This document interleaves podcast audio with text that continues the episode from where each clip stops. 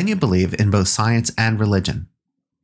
There is a widespread belief within the United States that science and religion are incompatible disciplines. The point is not merely that these disciplines study different objects, or that they employ different methodologies, as the many subsciences study different phenomena using different methodologies. For example, the biological sciences employ different equipment, different standards of knowledge, and different procedures from a science such as astrophysics. We would expect this, since their objects of study are so vastly different in size, distance, and kind. But when people say that religion and science are incompatible, this is not what they mean. They mean instead that religion and science speak to the same objects and reach incompatible conclusions.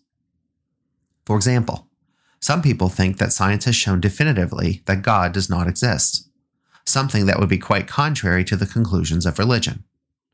Another example might be the existence of the human soul, many people being convinced that neuroscience has established definitively that all mental activity is produced by the brain without the need to reference a human soul. Thus, to many people, the conclusions of science and religion appear to contradict one another. But it doesn't stop there, just with conclusions, but continues on with methodology. For some people further suppose that scientists employ solely quantifiable empirical data, while religious folks feel their way into their questionable conclusions. Thus, with respect to both methodologies and conclusions, science and religion are thought by many to fundamentally contradict one another. But do they? Let's peel back the layers of this widely held supposition. First, religion is a science. The definition of science isn't opposed to religion at all, since a science is any theoretical body of knowledge. Being a science doesn't pertain to the methods of inquiry that one uses. Thus, biology makes use of quantifiable empirical data while mathematics does not. For all that, both mathematics and biology are sciences. Mathematics is not an empirical science, nor would we classify it as a natural science, because its methodology is not sensory based, nor does it study natural objects, since numbers are found nowhere in the physical world. But just as there are empirical sciences, so there are non empirical sciences. Just as there are natural sciences, so there are non natural sciences. No one would discount mathematics as a rationally respectable discipline just because it studies metaphysical objects rather than physical ones, would they? No. Although people that really understand mathematics start to squirm when you press them on just what numbers actually are. They squirm because of a general prejudice within contemporary intellectual circles that everything in the universe is physical and can be explained with reference solely to physical processes. This doctrine used to be called naturalism, and nowadays is more frequently called physicalism. Either way, it's a doctrine that is both metaphysical and epistemological, for it purports to tell us what kinds of things exist and what kinds of things don't, the metaphysics, as well as what sorts of methods of inquiry are acceptable and what sorts aren't, a theory of knowledge, in other words, epistemology. Now, here's the real clincher one can conduct any of the natural empirical sciences, such as astronomy or biology, without assuming physicalism. In fact, one wonders how someone could conclude that physicalism is true on the basis of biological sciences. How does the biologist know what does not exist in the universe?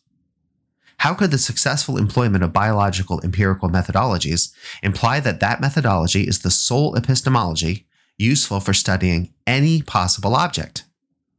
And that's an especially telling question, since the mathematician overtly makes no use of empirical epistemologies in his field. Let's turn to religion.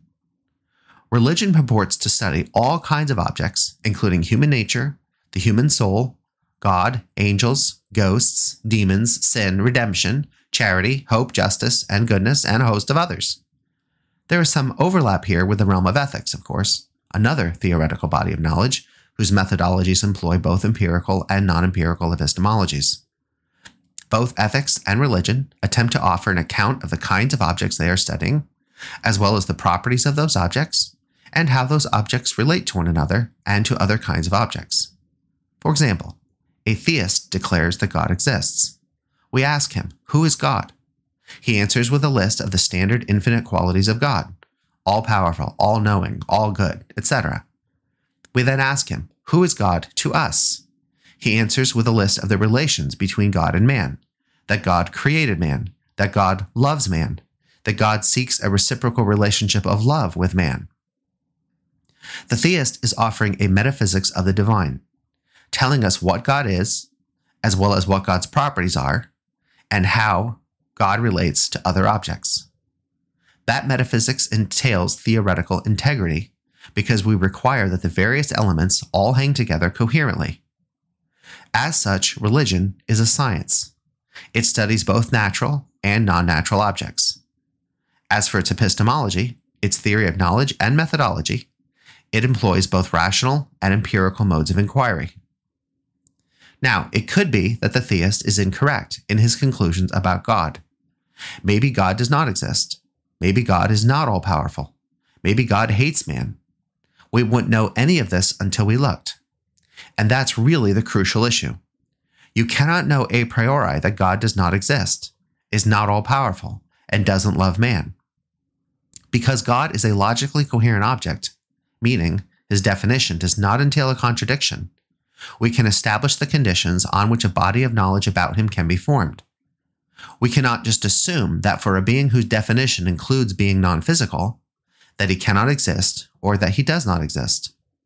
There's nothing in principle about being non physical that is logically impossible. Numbers are possible, and they are non physical. We also just cannot assume that the sole kind of evidence that could be garnered to support conclusions about God's existence, nature, and relations must be empirical. Let's briefly look at the science of ethics as well to help broaden this point. Ethics purports to study persons, in other words, moral agents, their metaphysical conditions, for example, the freedom to act and be responsible for those actions, and their relationships of obligation to other persons and to non persons. Ethics sometimes makes use of empirical methodologies and sometimes doesn't. Ethical explanations include references to our inner mental states and mental experiences, phenomena that are quite real. In fact, we can go so far as to say that those mental states are irreducibly quite real. What does that mean? It means that those mental states are necessary to posit for any and all scientific methodologies, because the process of gathering and evaluating data is a mental process. Another way to say this is this you cannot take the scientist out of science. Science isn't a body of knowledge unless there are knowers out there. To know requires mental states. Thus, mental activity is a necessary condition for all scientific epistemology, whether it be empirical or non empirical. The scientist always views the data as it appears to him within his own mind. Thus, mind cannot be reduced away in scientific methodology. This doesn't explain what mind is, of course, but it means that we cannot simply dismiss it, any more than we can dismiss the metaphysical question of what numbers are. Thus, ethics refers to human experiences that include widespread mental reference to experiences such as duty, guilt, obligation, love, friendship, retribution, ownership, as well as many others. These experiences are reported across time and space within the greater human community allowing us to generalize and recognize universal structures that appear to apply to all human beings. Ethicists then try to make sense of those structures, justifying them, organizing them, and applying them to human behavior. Our legal system employs the results of those ethical inquiries, carving out laws and penalties for disobedience to laws, laws that enjoy surprising commonality across time and space. Ethics is accordingly a very robust science. You might wonder what isn't a science, given this classical definition of science. Aristotle contrasted sciences with arts. If you look at your university, you will probably find a College of Arts and Sciences, employing exactly that old distinction. Sciences relate to things to be known, while arts pertain to things that must be done. Thus, we classify biology into the sciences, while we categorize ceramics as an art. But there is an overlap since biologists employ highly refined methodologies in their science, methodologies that must be done, in other words, biological arts. And potters employ a great deal of theory to properly form ceramics. In other words, they rely on sciences. All arts and all sciences ultimately depend upon one another in order to be accomplished. The definition of science and art is less an attempt at a rigorous separation and more an attempt to identify the ultimate goals of different disciplines. The biologist wants to know life, while the potter wants to make ceramics. Hence, we classify the biologist as a scientist and the potter as an artist. You will quickly realize that religion and ethics also include both scientific and artistic elements. Ethics seeks to know what our duties are, but it also seeks to help and motivate us to perform them, something to be done, an art.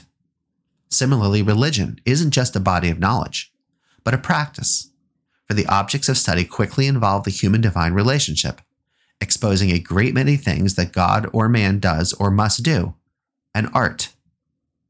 Now let's return to our starting question Can you believe in both science and religion? Since religion is a science, the obvious answer is yes. In fact, the church has always held that religion adds to what is known via the natural sciences. Christians historically don't pit the natural sciences against the additional information that the church possesses about the universe.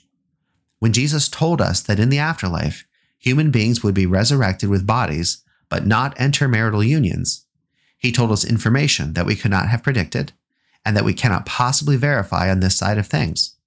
But if Jesus is God, then what he says is true.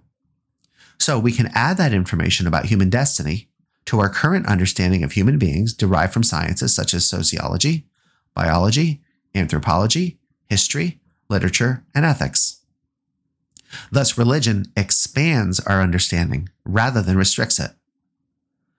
Some people worry that the natural sciences disprove religious conclusions or obviate them. Let's examine both of these worries in closing. How could a natural science disprove the existence of a non physical object? The only conclusion that natural science could make is that its methodologies are insufficient and inappropriate to the object under question. Let's take an example such as the Big Bang.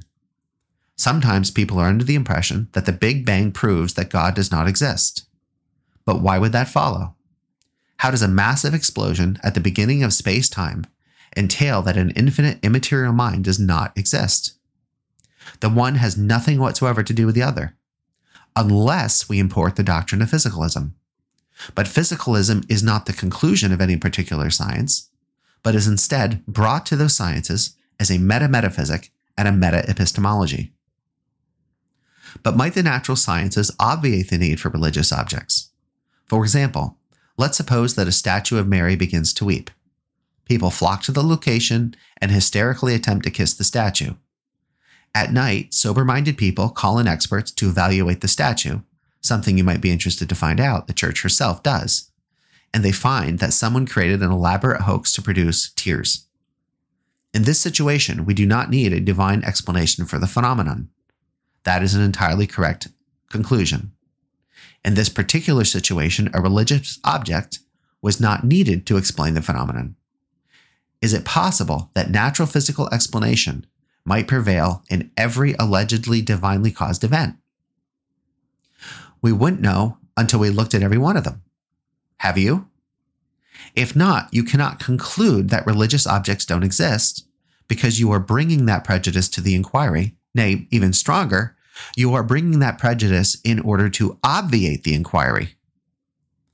What's more, if you do look at the evidence for near death experiences, end of life experiences, angelic interventions, and miraculous intervention in health and human life, you find broad, quantifiable patterns of data which directly undermine the physicalist position and show definitively that human consciousness exceeds the brain and can operate as an immaterial substance, in other words, a soul.